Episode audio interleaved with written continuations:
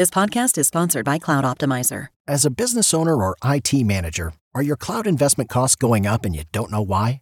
It's time for Cloud Optimizer.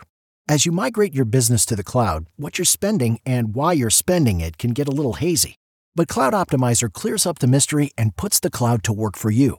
Cloud Optimizer starts by analyzing usage patterns, right sizing resources, leveraging discounts you may not be aware of, implementing automation, and much more. And by reducing unnecessary expenses and maximizing performance, Cloud Optimizer guarantees you a savings of five times what you spend for their service. As you utilize cloud based services more and more, you don't have to lose sight or control of your spend. You can stay agile, streamline your costs, and optimize your performance, plus save significant money with Cloud Optimizer.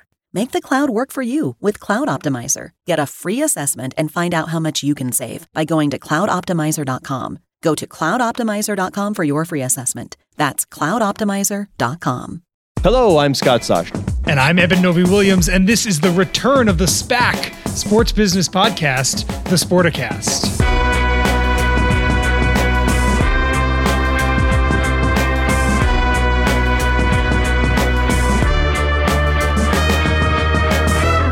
Now, how many people will shut off if I start singing Return of the SPAC?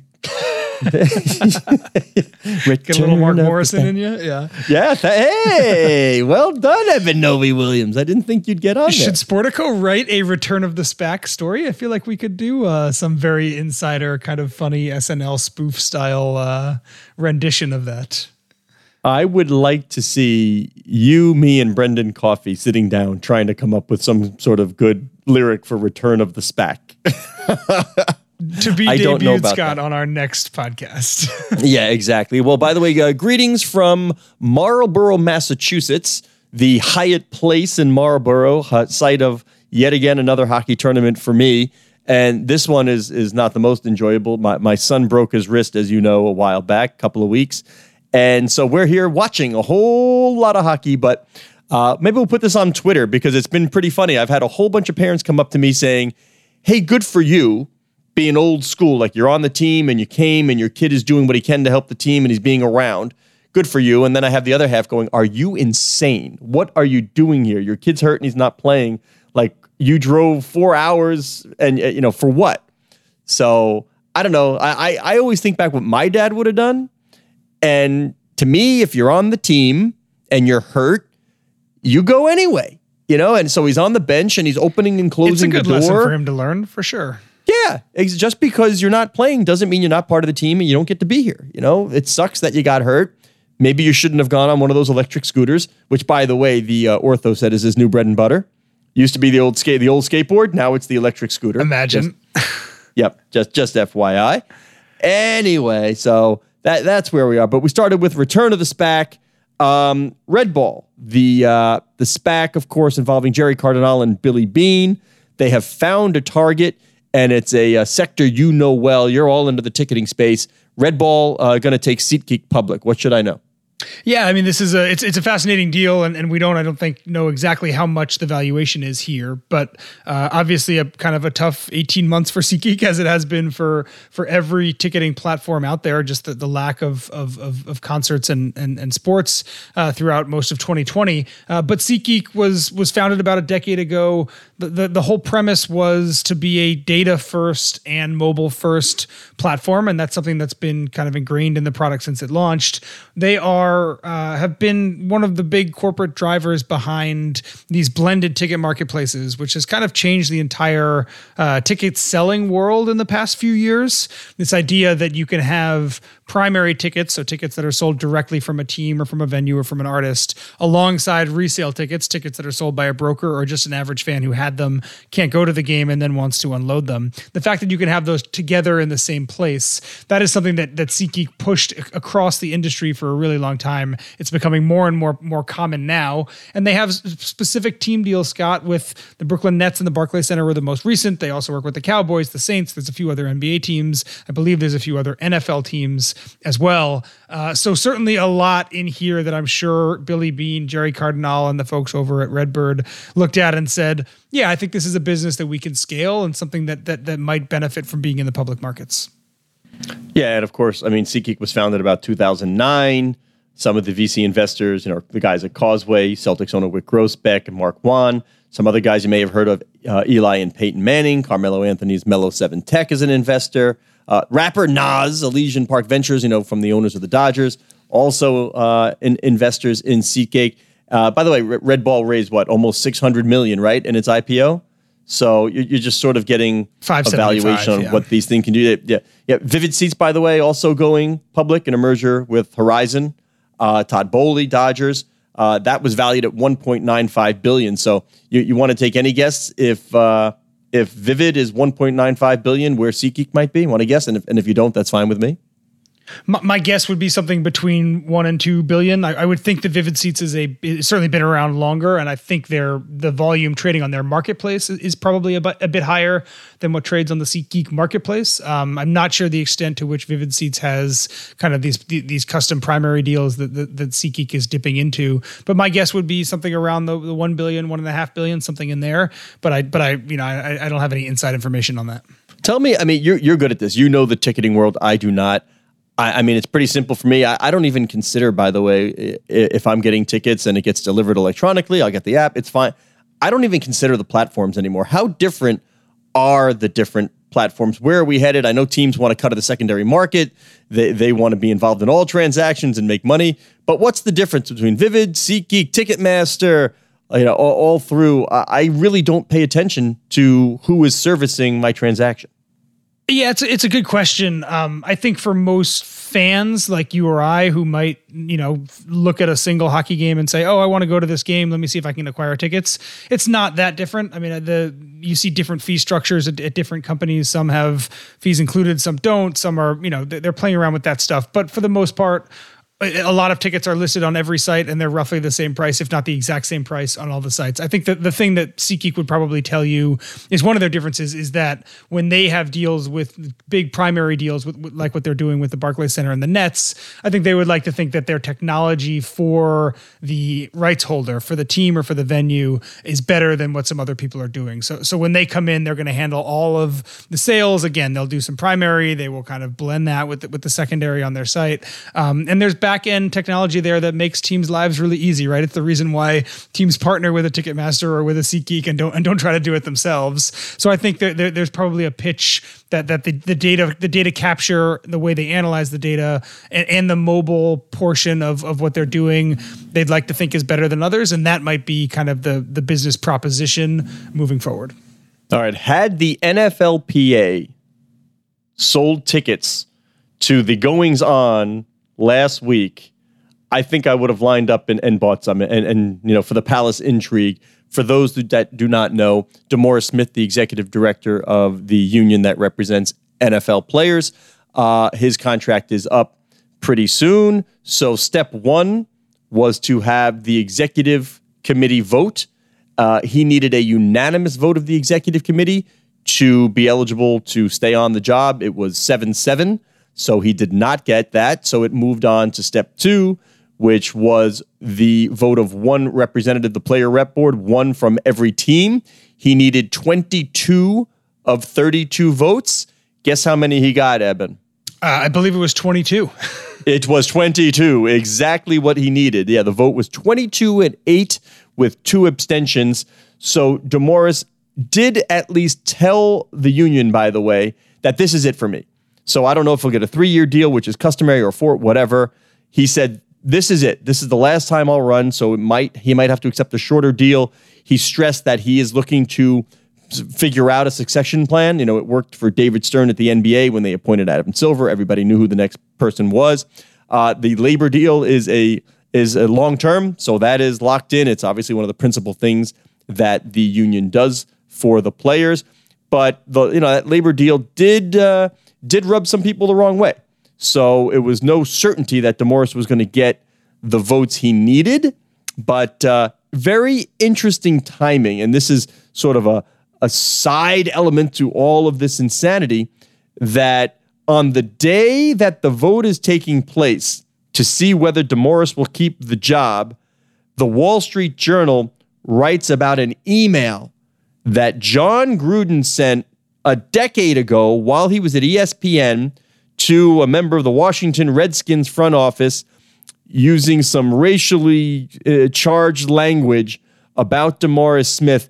And from what I can gather from the folks around the industry, boy, somebody really wanted DeMaurice to keep his job. Like this trove of emails has been around now in this investigation. And on the day the vote is coming, the story comes out that Jon Gruden, now by the way, the head coach of the Las Vegas Raiders, sent this just disgustingly worded email about DeMaurice, and he got the 22 votes he needed. So, I mean, so much palace intrigue going on here.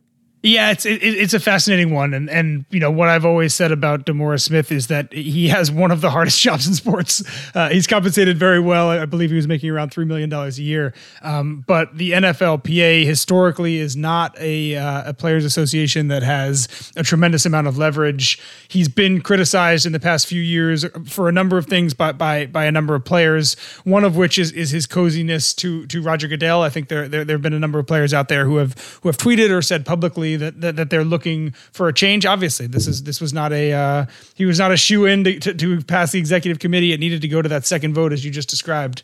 Um, but between the union's handling of of Colin Kaepernick's situation, the addition of the 17th regular season game, which happened in this most recent round of negotiations, there's frustrations from alumni players and, and retired players about the benefits and, and the way that the union looks after them as well. Um, there's no shortage of controversy hanging over D. Smith, and it certainly looks like, as you said, the, this is going to be his last term. I don't think we know exactly how long this term is going to be, but this is not a person that's going to hold this job probably in, in four or five years.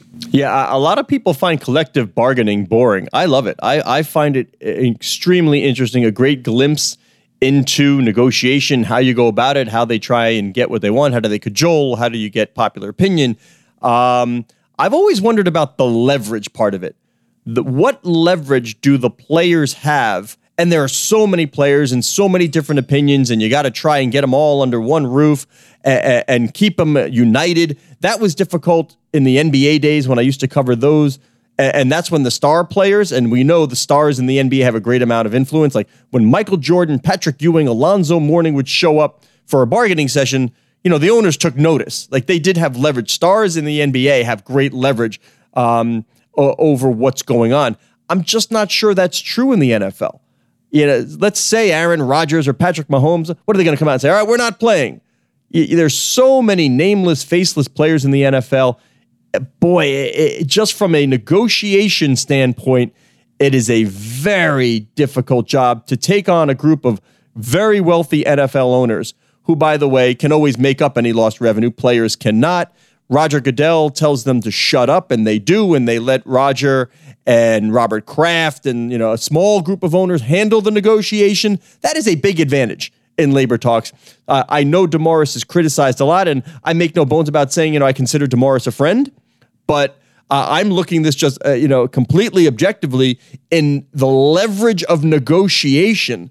I'm just not sure how much leverage the NFL players ever have going into these talks. This time they had some in that the NFL wanted the labor deal to get the new TV contract. I get it, but that also behooves the players. I mean, the, the amount they're getting is going up due to this new TV deal, um, but you got to give to get. So just, just a question I've always thrown out there, and you and I have discussed in private. You need some form of leverage to extract something, uh, concessions in negotiations. And I always get the feeling like the NFL owners give just enough to make it seem plausible that, yes, they consider the players uh, a, a, partnership, even though I think we know that in reality, it's what can we get for ourselves. Yeah, you're 100 percent right. And, and and just to compare the NBA to the NFL, as you were doing there, NFL typical player has a, has a much shorter career than the NBA. That means their their money situation is a bit tighter, and also the the financial situation of owners is actually fairly different in the NFL and NBA. I think the easiest way to to kind of explain that is look at what's happened in the aftermath of the pandemic. We've seen the NBA changed its ownership rules on private equity. A number of LPs and minor and and, and majority holders have, have sold equity uh, in the past few months in NBA teams. I don't know what the, the, the total is, but there's a lot of NBA owners who were feeling the pinch of the pandemic um, and, and, therefore had to unload stakes of some sort. Uh, we've barely seen that in the NFL, if at all, right now. Uh, there's, not, to my knowledge, uh, and I don't think publicly at least, I don't think there's a single uh, large piece or small piece of an NFL team that is traded during the pandemic. So you just get the sense right there that even when times get really tough financially uh, in a in, in a global pandemic, uh, you see the financial strength of the owners, and that's the it's kind of the same thing about uh, about lockouts and and, and strikes and, and labor disagreements, right? It's it's the threat of not hosting games and what that means financially. Um, and you saw again in the pandemic, you saw the financial strength of, of NFL owners um, th- that they are able to kind of weather things. I think owners in other leagues are not.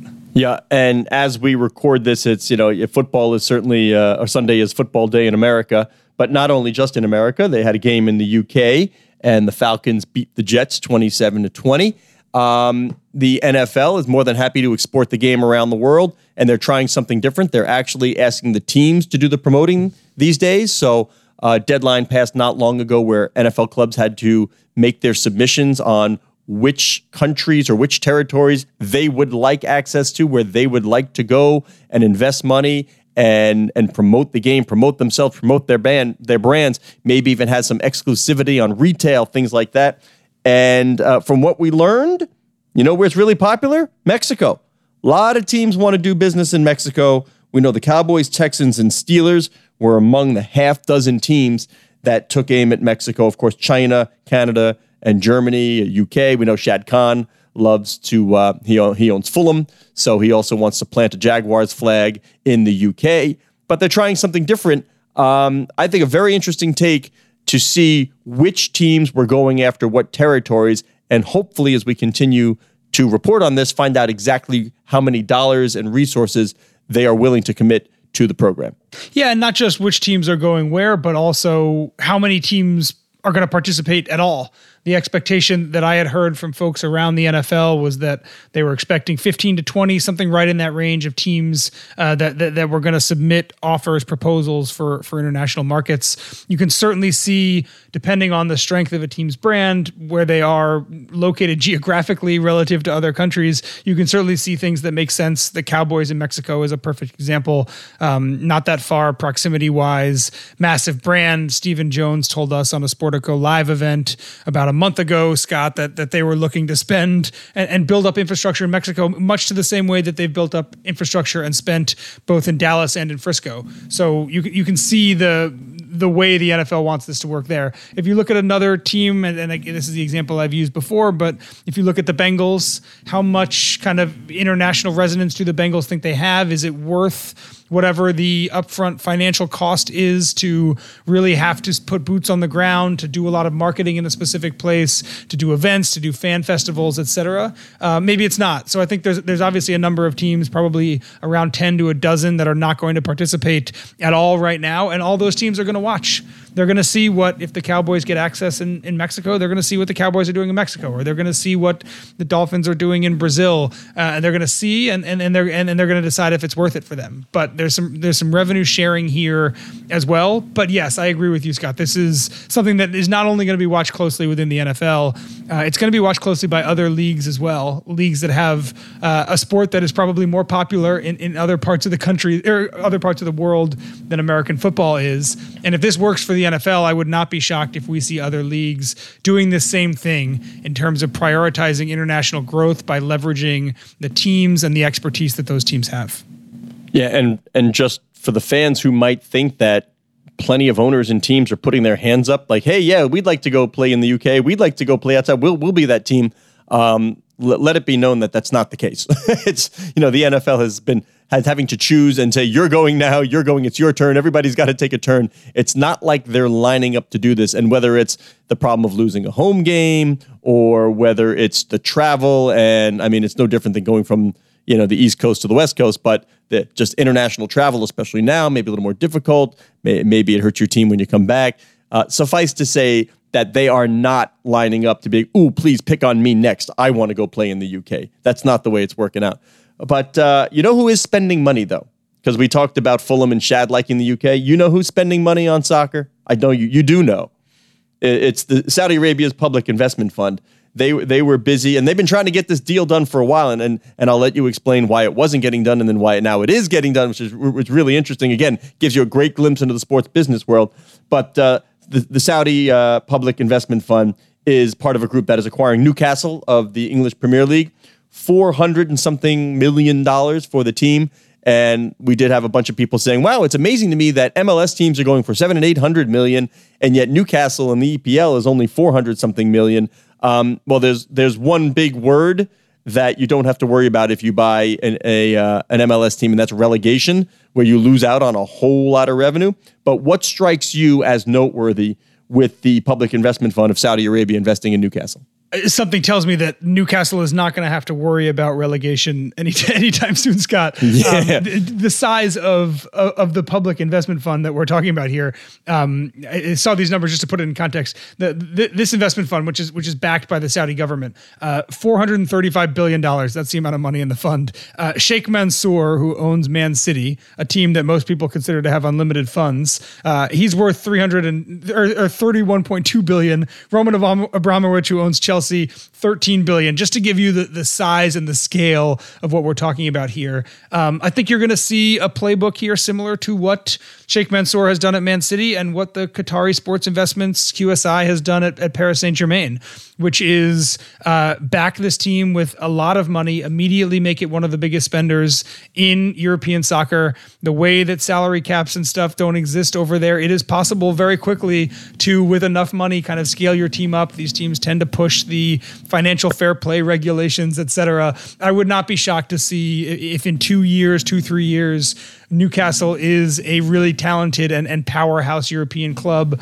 just like those other ones. All right. So you're saying, wait, so you're saying Man City, Manchester United, right? You're putting that up there. Man City, Manchester United, Arsenal, Liverpool, and we might as well throw Newcastle in there. And Chelsea, we might as well throw Newcastle in there right now. I don't see any reason not to, in, unless this extremely wealthy country slash sovereign wealth fund does not want to spend to make the team good. I imagine that the, the, the plan here is going to be the same. You asked me earlier what, what kind of why this deal, which had been in place for a while, didn't get done. I can explain that briefly. Um, the uh, Saudi Arabia had blocked beIN um, which is owned by the same group that owns essentially the same group that owns Paris Saint Germain. beIN is a television network. It had rights to the English Premier League in the Middle East. Saudi Arabia, because of tensions between Saudi Arabia, the country, and Qatar, had blocked beIN from being available in the country. So the, the European, the, the Middle Eastern broadcasts of EPL were not being shown in Saudi Arabia because of this fight between the two countries. When Saudi Arabia decided that it was going to allow beIN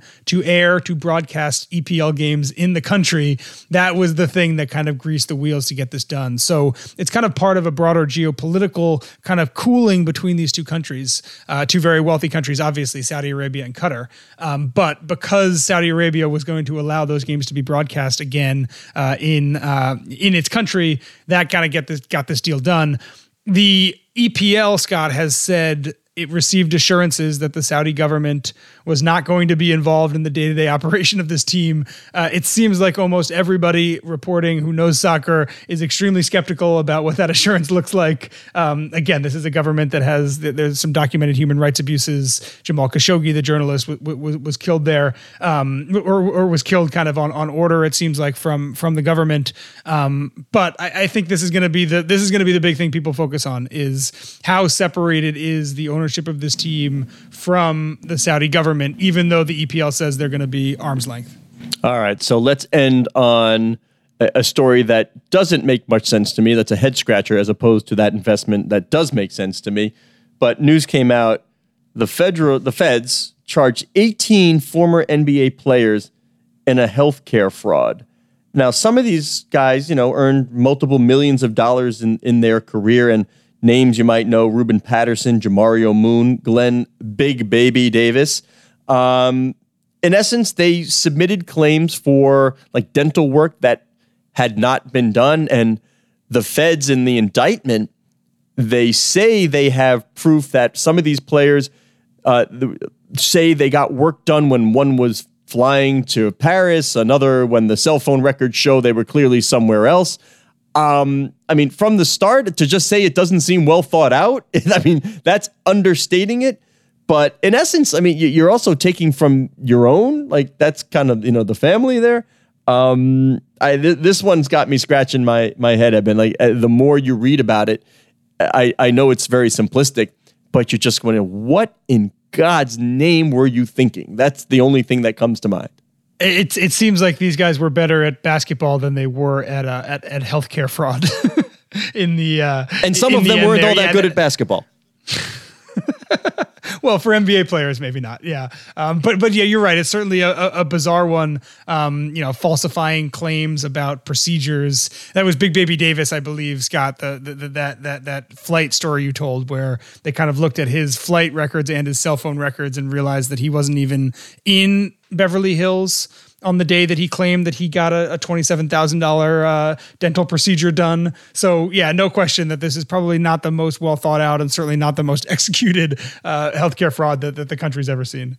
I, I mean, it was like the work was all done on the same day. They all got the same procedure. I, I, I don't even know where to go with this. You know, you know what? One of these days, I'm going to call up our friend Mike McCann and go, you know, in the pantheon of stupid, you know, where where does this rank? Because I, it just, I, and by the way, innocent until proven guilty. This is alleged. They will have the opportunity to answer these charges, but as spelled out, I am still scratching my head. Anyway, he is Eben Novy-Williams on the Twitter at Novy underscore Williams. I am Scott Soshnick on Twitter at Soshnick. Our social media editor is Cora Veltman. She loves when I remind you that the show can be found at Sporticast, which is the hub of what will very soon become the Sportico Podcast Network.